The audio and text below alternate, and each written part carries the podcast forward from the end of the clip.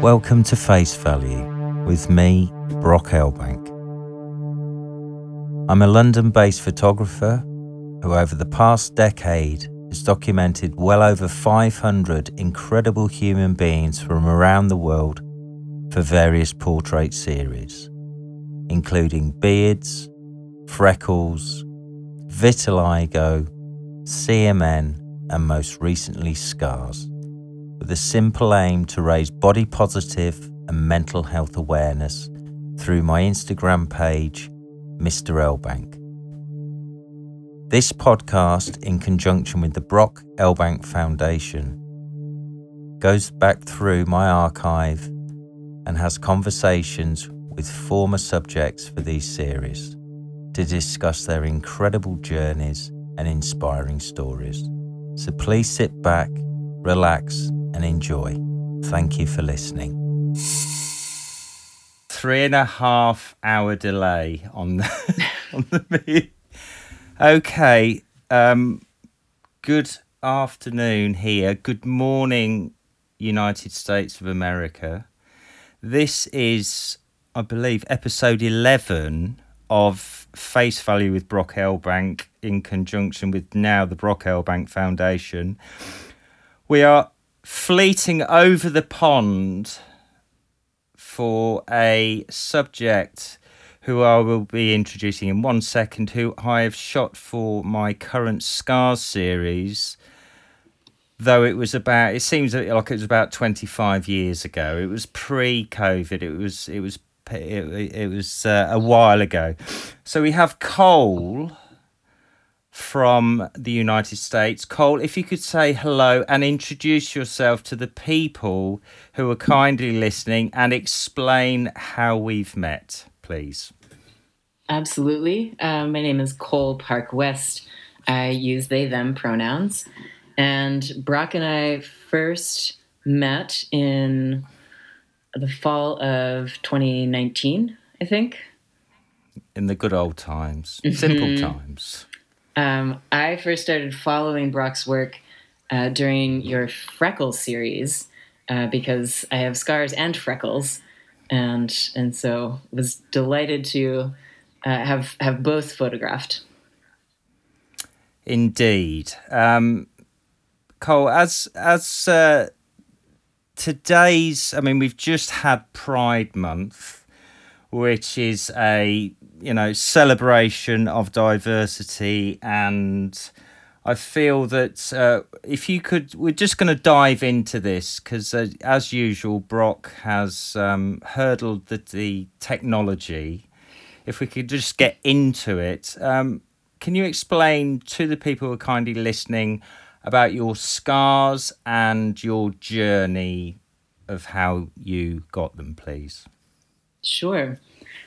Well, when I first reached out to you, Brock, I think um, I titled the email Some Scars We Fight For. And so the scars that I have are across my chest. Um, I am a trans and non binary person. And so in the spring of 2018, um, I had what's often called top surgery, uh, which is effectively a double mastectomy, um, as a uh, move toward living more authentically in the body that I was born into. Um, I chose to have that surgery and was grateful that at the time, my health insurance and and my employer were supportive of that step toward uh, a sort of medical transition. Um, surgeries and hormones are, are not an essential part of being trans, um, but for me, this was an important piece, and um, it's it's really been gratifying and, and really fulfilling to live more comfortably in my body. I, I couldn't have put that any better myself, Cole. Beautifully worded there. Um, to go back, because I mean you're you're a very intelligent, well-read person, in my humble opinion. But I'm I'm as thick as two short planks, so that's probably not saying much. But Um, but when when you when you kindly came over from the US, we did. I was really fascinated at, at you know how you'd got to that point because it's it is not something that people are going to take lightly. It's something that you would have probably um, juggled the, the thoughts back and forth. Um, what are friends and family going to think? Yada, yada, yada. All of mm. that. So to go to that length to have that surgery, and obviously now you're sort of, you know, it, everything makes sense, you're in a good place at what age were you when you kind of felt that you wanted to have this procedure? And what you know what what the years leading up to that like for you? Yeah it certainly wasn't a spur of the moment decision. Um, i would say it was approximately eight years prior that i obtained my first binder uh, which is ex- essentially a um, very, very tight sports bra. It's a, a tool for compressing a person's chest. Um, mm. And for some people, it's extraordinarily uncomfortable, but an essential part of, of how they live in their body and, and navigate the world in um, as the gender that they are. For me, I was I was never a very large chested person, um, and I often described my binder as a hidden hug. Uh, it's just kind of right. uh, yeah. a tight, tight little squeeze, um, which was fine during the winter. In the summertime, it was extraordinarily uncomfortable just because it was hot. Um, surgery, however, is is uh, though though it felt like an obvious solution. Um, it's no small thing, and even um, even though I knew that this was something ultimately that I wanted, it, you know, I spent many years leading up to that choice. Um, lots of time in therapy, of course, uh, which is also, at least in my case, was an essential part of getting my insurance company to cover the surgery to pay for it. Mm. Um, so worked with my therapist um, and and also wanted to wait until I felt really certain that I would have the support that I needed, uh, both from my chosen family, my friends, and also from my my biological family.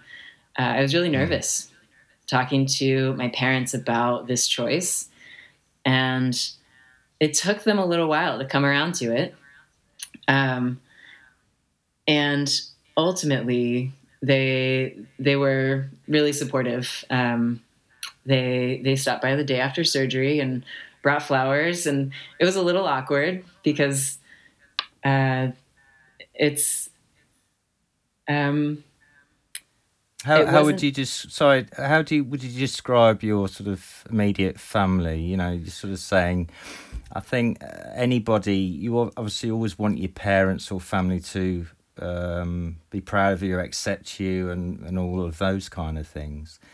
Um, so it's it's like you know I remember when I got my nose pierced. you know, I, I came home and my poor mum was like, "Oh my god, it's on your face," and da da da. You know, I mean, this was about six hundred years ago now. Right. I mean, that's just a nose pierce. You know, that's something you just take out, you got a hole in it, And that's it. Um, leading up to the telling your your family, you're saying it was awkward. Was it sort of like the white elephant in the room sort of thing when they came in? Well, truthfully, I, I broached the conversation approximately two years before I had surgery. I um, I took the occasion of my birthday to to tell them that I was ah. thinking about this possibility you know, that's, classic. But I thought shocking. That is people shocking. can't can't be mean to you on your birthday. uh, so I, I, That's really clever. I'm making notes here. Well, it, it didn't work out. the The truth is that people ah. shouldn't be mean to you on your birthday, but they can say problematic things to you, and um, and so in retrospect, uh, I perhaps shouldn't have broached that conversation in a public space at a restaurant over dinner. In a restaurant as well. It's like Yeah. so. It's almost like dumping your partner in a public place so they don't react. God, Cole, this is Um, oh. It it didn't go well. I'll say. Uh, I can imagine that our server is perhaps still discussing their experience of trying to just approach us with some consistency and neutrality. As um, my mother, uh, bless her, sobbed, and um, my dad, ever the peacekeeper, attempted to smooth things over and I I now feel a lot of clarity that for my mom, the dominant feeling was fear.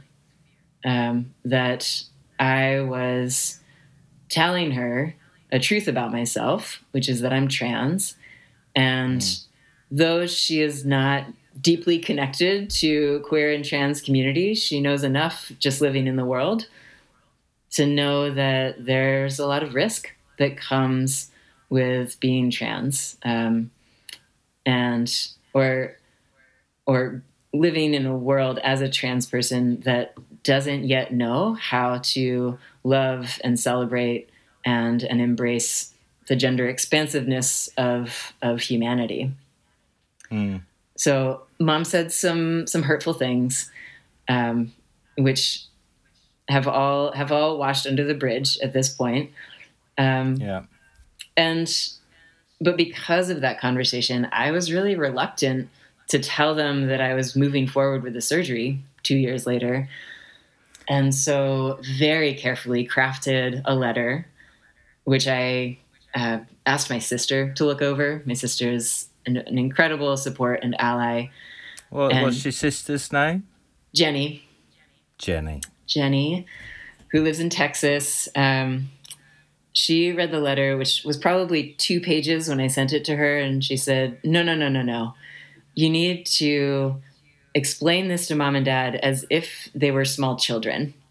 like, don't don't get too into the details. Um, Just just keep it really simple." And and so I um, edited the letter down and um, and was just really upfront. I was like, "This is what's happening. This is when it's happening. This is the support that I'll have."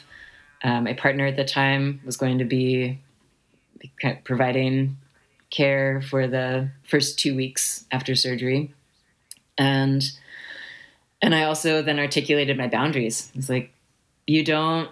Um, you know, I'm, I'm not open to answering a lot of questions about this. Um, if you want to talk to other people, you can talk to Jenny. Um, I also reached out in advance to some family friends of ours who have a trans kid and said, Could you be a resource to mom and dad if they are struggling with this? And um, as it turns out, in the two year span between when I first said I might I might cut off my boobs um, and when I actually did it, mom and dad had done a lot of their own work and had done some research, had talked to people, I think. And so when it came down to getting that letter, um, I was received with just a lot of affirmation and support. And they brought me flowers after surgery, and um, and that's you know um, it wasn't smooth sailing through the whole experience, but people change and grow and transform, and I'm really grateful to have had that experience. Um, we we didn't start there. So just to dive in there, Cole. So you from so it's your birthday two years before you're going for the procedure, Mhm. and you you've been building up for a couple of years to j- share this piece of news with your your immediate family in a in a restaurant on your birthday, and the reaction and response doesn't bear kindly to you. What my question is between that birthday and the operation, what was the relationship with your parents like? Um, we we have a, a healthy relationship in some ways during during that time we did, um, but we didn't. What were they? What's that? What were they? What were the what was the healthy part of the relationship? Um, well, it's funny. Okay, let me- Brock, let me you, might- read- you might me not read- know this, but I, I have a master's degree in conflict transformation, um, and so I think you did tell me that. I think, it, but I mean, you got like about nine PhDs as well. no, none of that, none of that. Well, it, fe- it felt like that when we were talking face to face. Well, um, I have a master's in conflict transformation, and I'm I'm sometimes averse to it, and that's certainly true in family settings. Um, and so we were not in active conflict during that time. We just didn't talk about it, and um, and so it was just kind of this elephant in the room. Um, that was also I started going by the name Cole in gosh twelve years ago Mm. and and it wasn't until after my surgery that my parents both started calling me Cole. Um, and and so, I, I didn't push sorry. it, but uh, it was it was So- a real relief when they started to. so, so when you start, when you decided to start going by Cole, um, did you openly just say this to mum and dad, or was Jenny there? Is I feel like Jenny's like Switzerland here. Just- Jenny, yeah, um, Jenny is a little bit of Switzerland. Um, it's you know a funny thing too is one of the one of mom's reactions when I first told her that I was thinking about surgery was she said, "But I just want to be a grandmother." ah, And um, that that old chestnut. uh-huh. as it turns out, Jenny pulled through, and Bless and in her. fact, I'm loving Jenny. on, on every podcast, there is a there is an unsung hero. Jenny Uh, is lo- is certainly a hero in this story. Um, the other person who's a hero is Alice, my incredible niece, um, Alice. and This is the obviously the granddaughter. this is the grandchild, the long-awaited grandchild. so And, and. Jenny became pregnant with Alice, or I, I forget if maybe that was when when the news became public that that Alice was was coming the same week that I had surgery. So Alice you did planned me a it. You're a favor. you are a total sneak, Cole. It's You're breaking news on your birthday, and then you're orchestrating the surgery around the arrival of the grand, just so you can go under the radar. I see. I've got you worked out now. You weren't like this for me. For you, you. I mean, literally, this is amazing. It was all very strategic, of course. Um, so, so Alice, your grand. Alice isn't your- quite old enough to understand um, how how indebted I am to her, but I will forever appreciate that she made the week of my surgery a lot easier because everyone was just in a good mood. Yeah, yeah. Well, that's I'm I'm, I'm taking notes here, Cole. You are you, this brilliant mind of yours, orchestrating everything. So let's go back to uh, early years, Cole. Um, I mean, uh, half of my friends are gay, queer, or you know, whatever people's um, You keep good company. Well, yes. So uh, it's always been like I think when you work in the creative industry, um, it, it's just part and parcel of it. All comes with the uh, with the work, um, and I've spoken. You know, we've got you know family friends that are like you know they're like family, um, and you sort of speak to people, and they often say coming out was uh, painful it was scary you know there was there was all this sort of kickback from friends and family i was you know i was rejected at what age do you sort of feel that you knew um, that you didn't fit the what society says everybody should be and at what point were you really starting to think about the surgery Mm. you know So two questions in one there for you. Yeah. What- Uh, well, I I grew up in the military. My dad was in the Air Force. Um, Me, mine too. Different Air Force though. well, sure. Uh, we were, however, stationed at RAF Alconbury for a time. So part of my childhood was in England. Um, maybe our dads crossed paths, perhaps not. No, my my father was in the for in the Air Force in in the fifties, and I'm very much doubt. I'm very much You're aging your- well. You're aging well. no, it just had me late.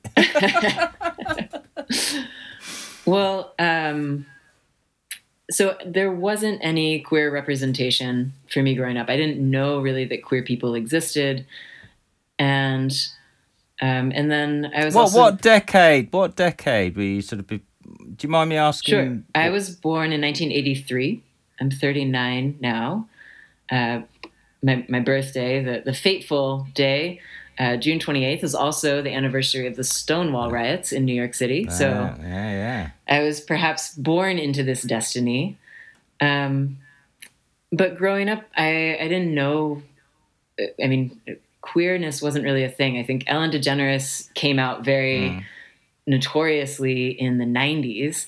And, and that was some of my first awareness that that was a thing. Um, Mm. But not only was I in the military, where "Don't ask, don't tell" was was the policy. I was also growing up in a fairly religious uh, Christian home and community, and and so though there are plenty of Christian communities that are really affirming of queer and trans people, that was not the case for me growing up. Um, and so I, I think too, I was I was also a, rule follower. I was very committed to following the rules, never If getting in in, the trouble. military environment as well. Yeah. I mean, so, I mean, some military brats are absolute rule breakers, but I was I was Yeah. very invested in, in being a good kid, and and so uh, ultimately went to a Christian college in Texas. Um, you can make a lot of assumptions about that, most of which will probably be true, and I I honestly thought that I was just a trying to be a good straight Christian girl. I did think that abstinence was extraordinarily easy and and didn't understand those of my friends who were struggling with this idea that they had to wait for marriage to have sex. I, I was not interested in having sex with boys. Um, and and so it really wasn't until I was about 20, 21 years old that I started to meet out queer people and and started to realize like, oh, I'm like you. Um, and and so I, I began to come out as queer my senior year of college. That would have been 2005. And but but still it was very theoretical for me. And you know, and I, I told my parents, I'm like, I don't think I'm straight, but I don't I don't know what else I am. What was the response to that, Cole? Um you know, Was it like was it like your birthday in the restaurant? well, um, in this case, I, I did not have the conversation on my birthday. I didn't actually anticipate the conversation at all. Um, it was the spring semester of my senior year, and I was grappling with this big question that I was really ashamed of and really terrified of. Um, in my mind, it was not a good thing to be queer. It was not a Christian thing to be queer. Um, and and so I, I was really reluctant about it, but realizing that it was very likely true for me, and and I didn't know how to talk to my parents about it, um, and also anticipated that my parents' reaction would be really negative, not necessarily because of anything they'd done or said, but because that was that was what I, I saw around me. I saw like friends who were being rejected by their families, being kicked out of their homes. And and I I just didn't know how my parents would respond. And so I I um, just stopped stopped calling them. And um, and they they weren't reaching out to me at all. And so then one day out of the blue, dad calls and he says, Hey kid, haven't heard from you in a while. How's it going? And I was like, That's right. You haven't heard from me. Uh, he didn't know that I was giving him the silent treatment, and and he said, "Well, you know, I, I figure you've you're busy with school. It's your last semester. Just didn't want to bother you. Um, What's what's going on?" And and I said, "You know, Dad, you don't know anything about me. Like, how how could I how could I even like have this conversation?" And I think most people in that situation would have gotten defensive, would have kind of bristled, and and um, Dad didn't do that, and I'm forever grateful that he, in that moment, took a deep breath, and he said, "Well, what do you want me to know about you?" Do you think that he had an inkling that something might be on the horizon, as it were? Yeah, yeah. Um, when I to put it then tearfully admitted what I was what I was trying to figure out, um, one of the things he said to me he said, "Well, you know, your mom and I have considered that possibility. you know, it's often true that everyone around us Yeah. knows things about us before we do about ourselves, or Yeah. before we're able to accept things about ourselves. But I think, you know, what you've just sort of said, you were reluctant and probably, you know, struggling with sharing that piece of information because you was saying, you know, you had friends around you that were all being rejected and kicked out of home and all this, you know, negative, negative, negative. And, and if the reality is there's a high percentage of people getting a negative response from their family, Yeah, of course you're gonna yeah, it's just you know human nature to think that way. Yeah, so so you as you mentioned earlier your dad is the sort of the peace peacekeeper dare i say? I don't know if that's the right choice of word uh, when it's been in the military but you know peacekeeper i suppose. Um and and he's turned round to you and said well mum and i have actually had discussions about this yeah. and what, what? How did that make you feel? Was that was that a relief, or was it like, why the hell haven't you brought anything up, or what? What? Well, Uh, it, what- it was a relief, and um, and I I don't think that people should ever um, like people have to come into their their queerness. Uh, their their own self understanding at their own pace, and so I would never encourage a person to like pull try to pull someone out of the closet, um, yeah. and and so That, that's from a parent or a friend point of view. There, don't don't drag them out. Right, right. Maybe Dra- jump jump it- in there with yeah. them, you know. Yeah, yeah, yeah. like bring a yeah. disco ball, bring bring some like some nice tea.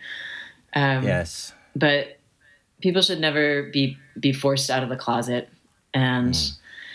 and so I, I took my time, and um, I did. Uh, part part of my process was, of course, uh, like like many people, I, I ran away to California. Um, so I We've all done that. We've all done that. yeah, in, in you know whatever your, I- I your actually- country's version of California is. No, or- I actually did go to California. Oh, well- Ninety six. I was there in ninety six. I yeah, I moved there in 2005, and um, I was And- in Australia then. I'd run away to Australia. Just you know, I I think that self definition and and self awareness often grows when we step out of our comfort zone, right? And I think um, for me, it was another move. It was actually moving back across to the East Coast in 2010 was when I, I moved to Virginia to pursue a master's. Um, and and it was during that time I, I attended Eastern Mennonite University. Um, I was engaged, deeply engaged in the work of um, organizing LGBTQ justice movements, especially in faith communities. And, and so, having come from faith communities that were not supportive of or, or inclusive of queer and trans people, um, I wanted to I wanted to advocate for that to change. and an Eastern Mennonite University at the time was a place where queer and trans people were not affirmed. Um, there was actually a policy in place for faculty, staff, and undergrads that um, you could not have sex outside of marriage, and and that had at one point in time the policy was used to fire a couple of professors who who were queer and living with partners. Um, so you, you're not you weren't allowed to have sex outside of marriage, right? Right. Because generally, when you get married, that's when you stop having sex. well, um, sorry, I, just, I, I just couldn't help myself there. nonetheless, so, the, the the yeah, um, so they were fired. They were they were fired from their jobs. Yeah, um, and there are a lot of Christian schools, especially that have um, even harsher policies than Eastern Mennonite um, well, policies. Such that, as what? What do you mean harsher policies than that? Um, that explicitly say you cannot be queer. They would not use the word queer, um, but they mm. forbid homosexuality. Um, they forbid any sort of like gender transgression, and you can be kicked out of school for that. Um, what? From school if you're not home if you're not heterosexual. Correct.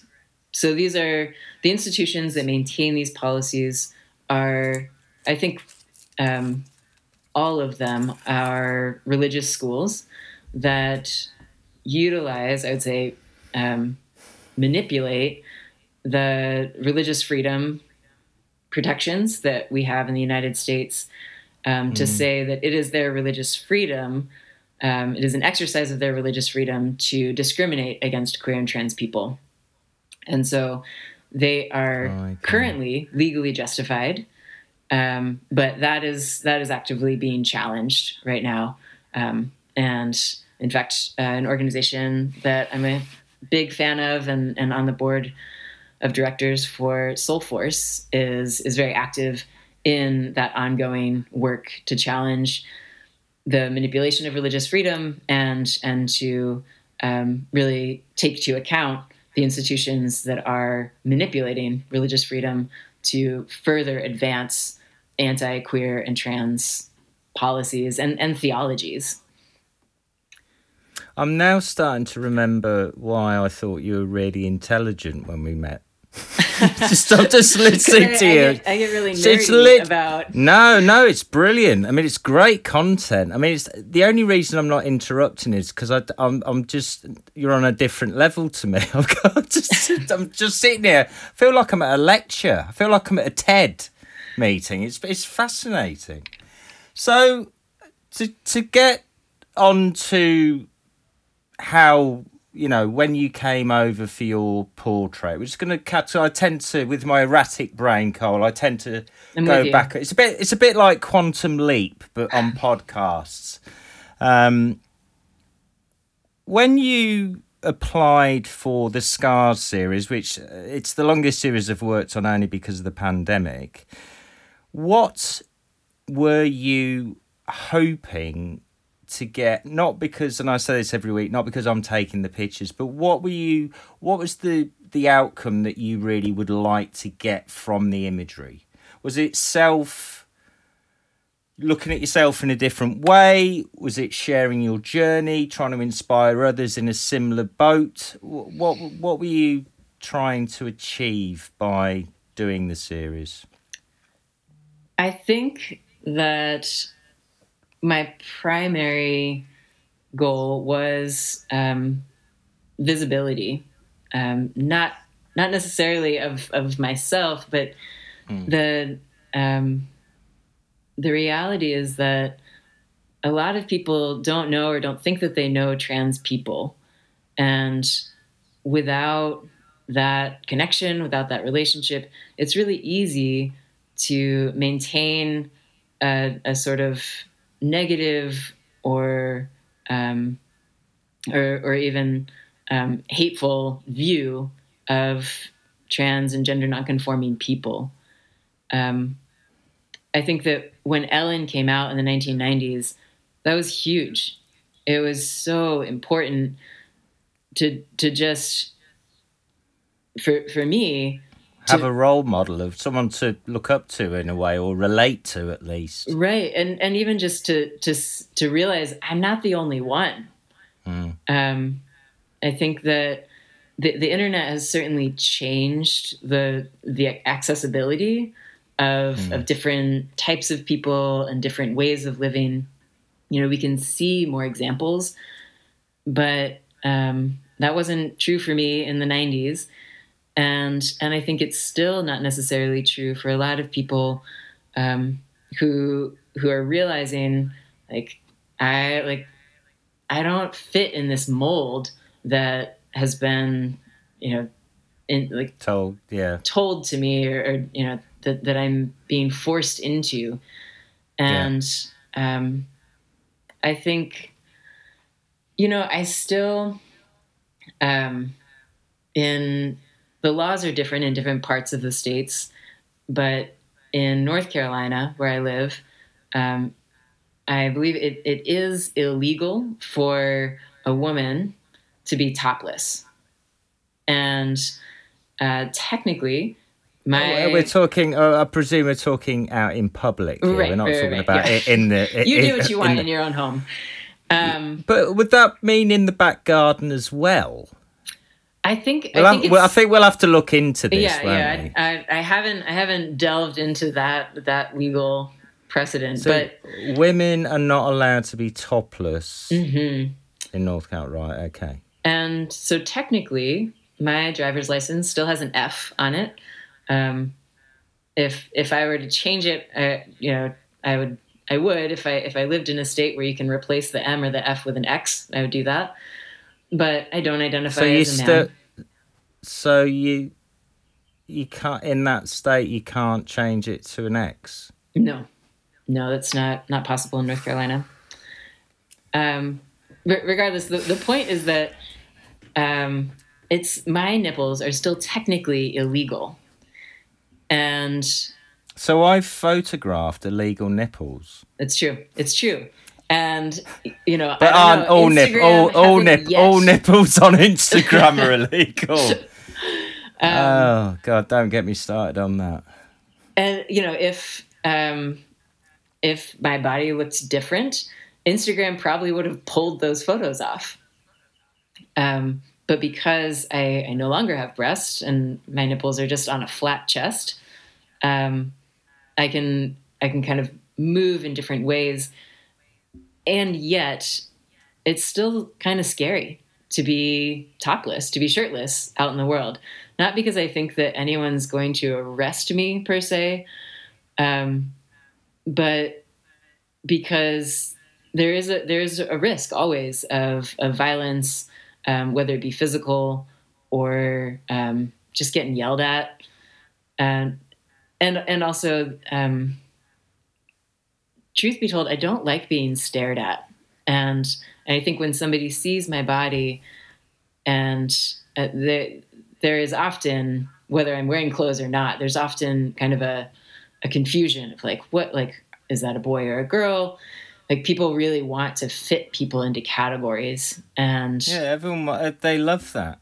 Yeah, everyone it makes has them feel to safer. Be pigeon. Yeah. So Um, to dive, just to dive in there, Cole um, you're sort of saying people staring, people commenting. Uh, how long have you been aware? Has it been since you had your operation? Was it before then? You, I mean, what, what, I mean, are you just getting sort of right wing nutters shouting out? I mean, what is it? Is it the general public? I mean, what? Uh, I mean, every day. To, like elementary school, grade school, getting teased and and being asked like, "Are you a boy or a girl?" Um, I didn't you show me a photo of you with long hair?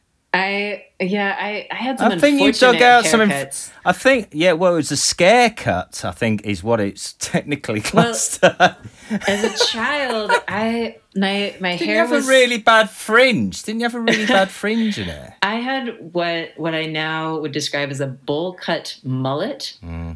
That's what Um, you showed me. Do you know sometimes when I'm scared and I close my eyes, I see that photo. It's the first thing that I see. I'm so sorry. I'm so sorry. um, yeah, I, I, had, I had my hair was was short when I was in I don't know first grade when I was about six years old, and so the teasing got worse, and so I invented the mullet. Um, I you know I don't I don't know if I'll be credited in the history books, but I realized that I needed because of societal expectations. I needed to have longer hair, but I really liked having short hair. And so my compromise was to have long hair in the back. Um, it's it wasn't a good look, but So- it's actually so think, a are you are you hairstyle now. Are you friends with like Billy Ray Cyrus and, We- and we Michael Bolton? friends. Are you? Yeah. Did you ever hang out with those guys? You know, I like to think I was their inspiration. Yeah. it's a horrible visual. Michael and Billy together sat in a VIP Ooh, lounge. yeah. It's horrible. So when people do and, and I say this on every single episode, I still don't understand why people feel compelled or think it's okay to speak to a complete stranger and say something abusive. Um, what what's what was it like when this sort of started? Do you just sort of get thick skin and and sort of? I mean, it's got to be hurtful. Is it something you've learnt to live with? Uh, are you sort of older, wiser now, and you just sort of you can switch it off? I mean, how how is all that? Do you still get people say things to you now? Well, I I have curated my life in such a way that I don't interface with uh, very many. Um, I, I I live in Durham, North Carolina. Um, I I surround myself with lots of lovely, lovely people who are either queer and trans themselves or um, are very supportive. And of course, we, we go to grocery stores, we do things. Um, I think I'll I'll share a story from um, so the surgery that I had is wildly it's outpatient surgery. So I was I was home um, the same the very same day and had taken two weeks off from from my job um, just to heal and recover and and was feeling up to working again um, after those two weeks but I wasn't yet able to ride my bicycle, which was typically how I would get to and from work. And and so I was living in Boston, Massachusetts at the time, and had to take the train. And anyone looking at me at that point would just assume that I was a young, healthy person. There was no, they couldn't see that I had a bunch of bandages under my clothes. Um, Mm. And and I, you know, otherwise looked perfectly fine. And and so um, on on the train, nobody would think to offer me a seat. And the train inevitably is always very crowded. And and when you can't sit, you then have to reach above your head to hold onto a, a loop to stable yourself. And I simply couldn't do that.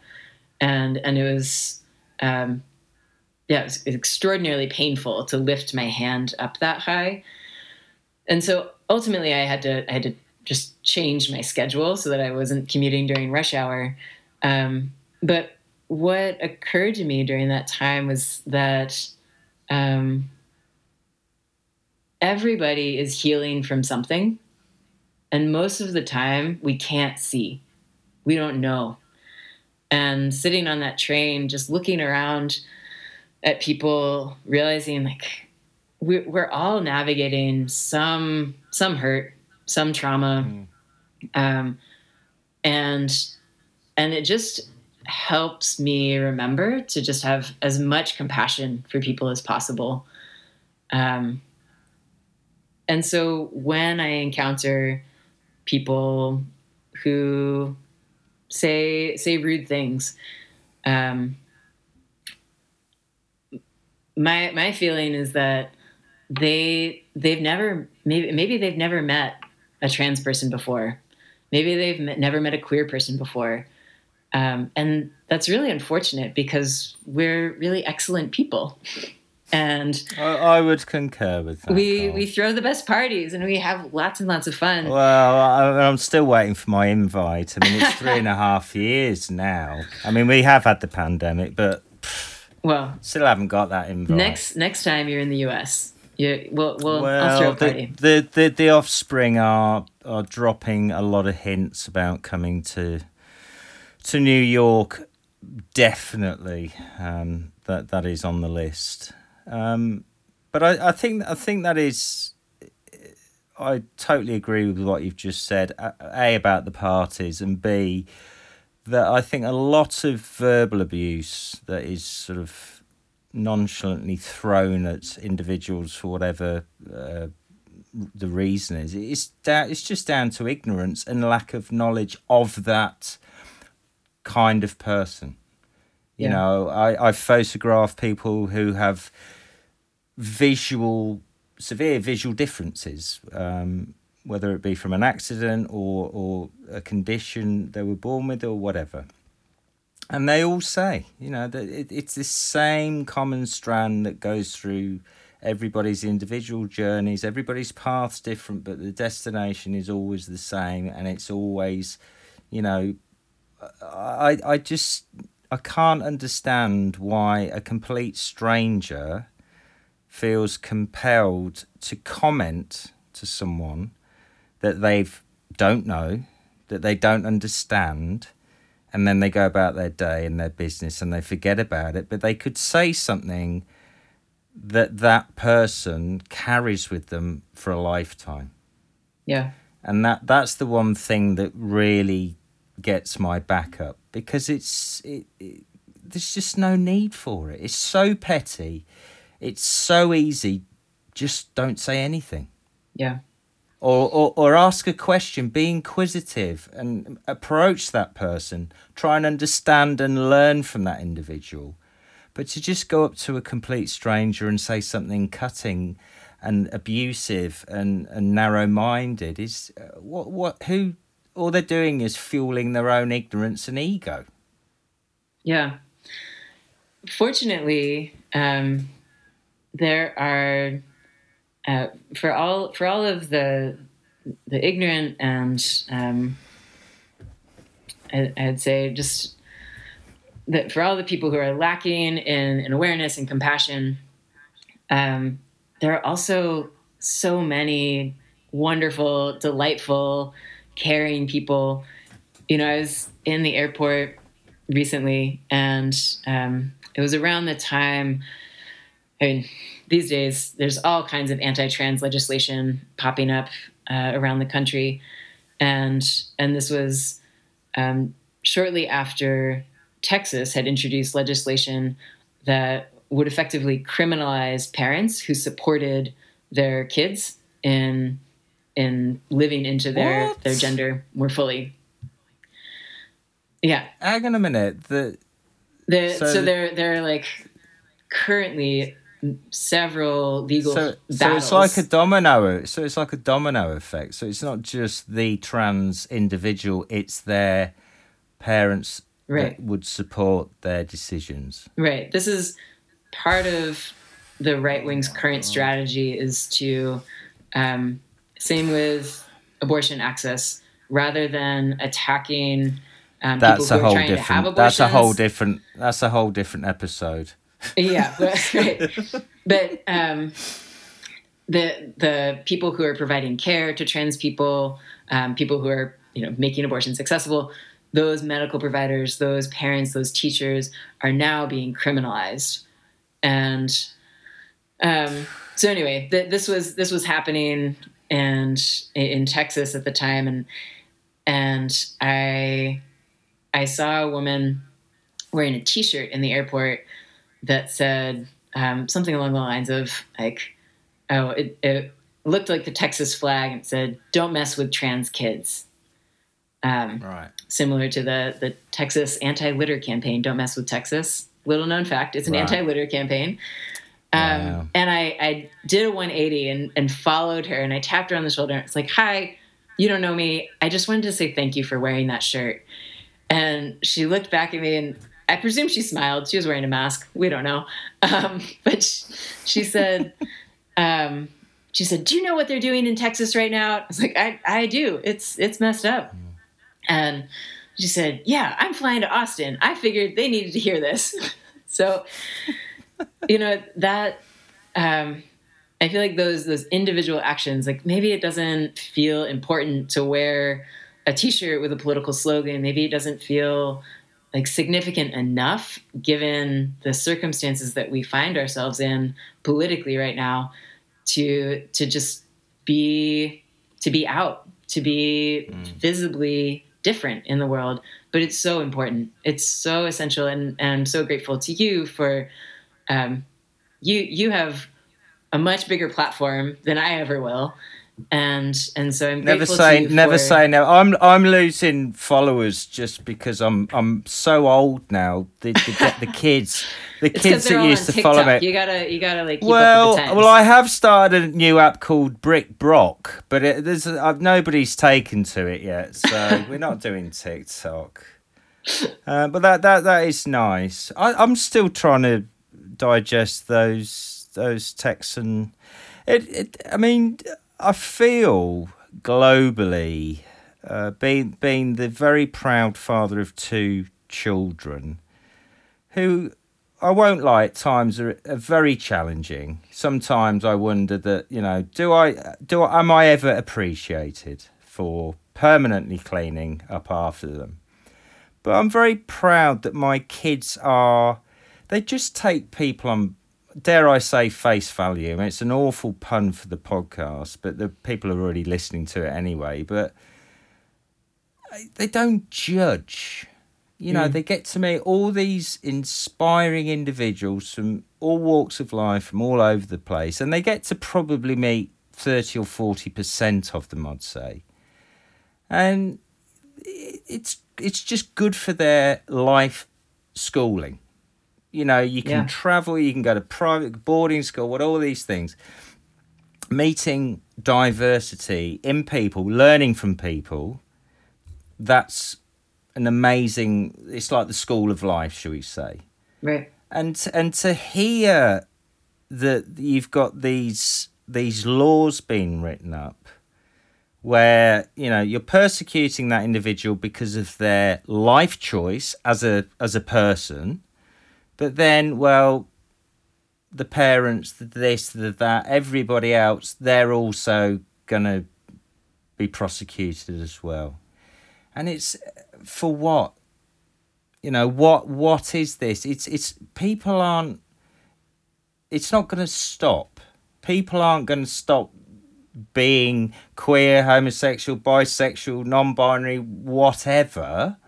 It's true. We are um, always it, it's like, exist. It, yeah, it it just all it's going to do is push everybody underground, and it you know it's just we're at a point now where so much has improved, and in the last, dare I say, five or six years, ten years, five years, things have really regressed in certain areas for me. You know, racism sex, everything. It just, it just, I feel like we're back in the 1950s at times. I mean, do you, do you sort of feel, do you, you know, you, I mean, I can't watch the news sometimes. I'm just like, do you know, it's been a long day. I'm not going to watch the news. I want to go yeah. to bed. Slightly ignorant because I haven't watched the news, but I want to go to bed with a slightly clear head. Do, do you know what I mean with that? Yeah, I fully understand. Um, I think that so much of what we're experiencing right now is ultimately backlash to the tremendous gains that we have made and to the mm. fact that a progressive and liberatory vision for our world is emerging and and i think part of how um, what keeps us from winning is forgetting that we are the majority, that the majority of people truly want a world where where people are are free just to get be on. who they just get on and get on. Right. Just get on with our lives. And and you know a world where where people have their needs met right? Um and so i i see the backlash as evidence to how powerful we really are and um and sometimes yeah if you watch the news it can be easy to forget that that there's there's a lot of progress still to be celebrated and we have a long way to go but my friend Helen Bennett says this regularly. She says, like, we're not there yet. We're not yet in in the world that we dream of, but we're one day closer. And and I, I think that it's so important for my well-being, for my like mental health, to stay tuned in to that reality that we're one day closer, one step closer. And and in, in the case of your work, one photograph closer to a world where people who are different um, aren't ostracized, but are, are honored and appreciated because you know we're we're just human. Well you're just equals Yeah. as simple as that um as i think we're coming i know you've got work and i think we've we're just over the hour mark uh, I, I literally could just listen to you for days, Cole. Um, you just have a very calming.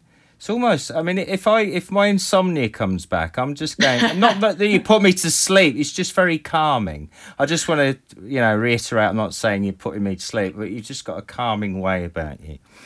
Um, what would you, being um, wiser, you know, a little bit older, what would you what would your advice be to um, men and women or male and females born male and females that that feel that they you know they're not born in the right body or they don't you know don't uh, relate to the ticking of boxes with society what would you have told your younger self that you know now about the journey that you've gone through apart from don't share the news on your birthday in a restaurant I think I would have tried to interrupt all of the fear that held that um, kept me back for so long. Um, I wish I had known earlier that there was a whole community and world waiting to embrace me and and include me and and celebrate and and like just live. Live In a- in with a- me. yeah. right. Yeah. Um that yes there there are things to be afraid of. Um but the fear dissipates the more we find one another. And and so i wish i'd known sooner that um that i wasn't alone. And and so you know i hope that more and more young people who are coming into their own awareness of um, being trans or genderqueer or non-binary or pangender like I, I am learning so much from younger generations now as as they i'm glad i'm glad just- you're saying that yeah. They're like blowing blowing out of the box in way like sometimes we we live inside boxes that we don't even know are boxes. And and so i'm so grateful for the people who came before me who helped to pave the way. shine a light on on like what what's real and what's possible. Um you know i am forever indebted to leslie feinberg to marsha p. Johnson to sylvia rivera to the trans elders who who were so much braver than i ever had to be um so that people like me could could come out slowly but but could come out and and, and I hope that generation by generation it just gets easier and also more fun. we should always have fun. I, I totally agree. And I think fun is a good word to end. Mm. This uh, it's been fascinating, Cole, and it really is lovely to see you uh, again. I'm sorry it's been so long, and I didn't actually mention that Cole sent me an actual letter, a poem typed on a typewriter, and I've got it. I've got it's on the fridge. I should have I'm actually so brought it up, but I was so flustered with with with getting this Zoom meeting going. Um, but g- genuinely, cause really lovely, fascinating as always to talk to you. I will be revisiting your series and grading a new work for the podcast. Um, my producer, Chris Fink, who's also one of my best friends, uh, recently got married, and I did his wedding photos for him as a present. He's wow. got four four episodes to edit now. I, I last week and this week I've been prolific. So all I'm saying, Chris, if you actually do listen to this, you better get your ass into gear. So I've put it up to a 15 by saying ass. Oh, I've said it twice. Cole, an absolute pleasure. Just stay on the line for two minutes. I'm going to press stop on my record. I'm going to okay. say farewell for now. If you like what you've listened to on this episode, you can subscribe to uh, Face Value with Brock Elbank on all of the those big platforms that Chris puts this out on. Thank you for listening, and Cole, thank you so much for your time. Thank you so much, Brock.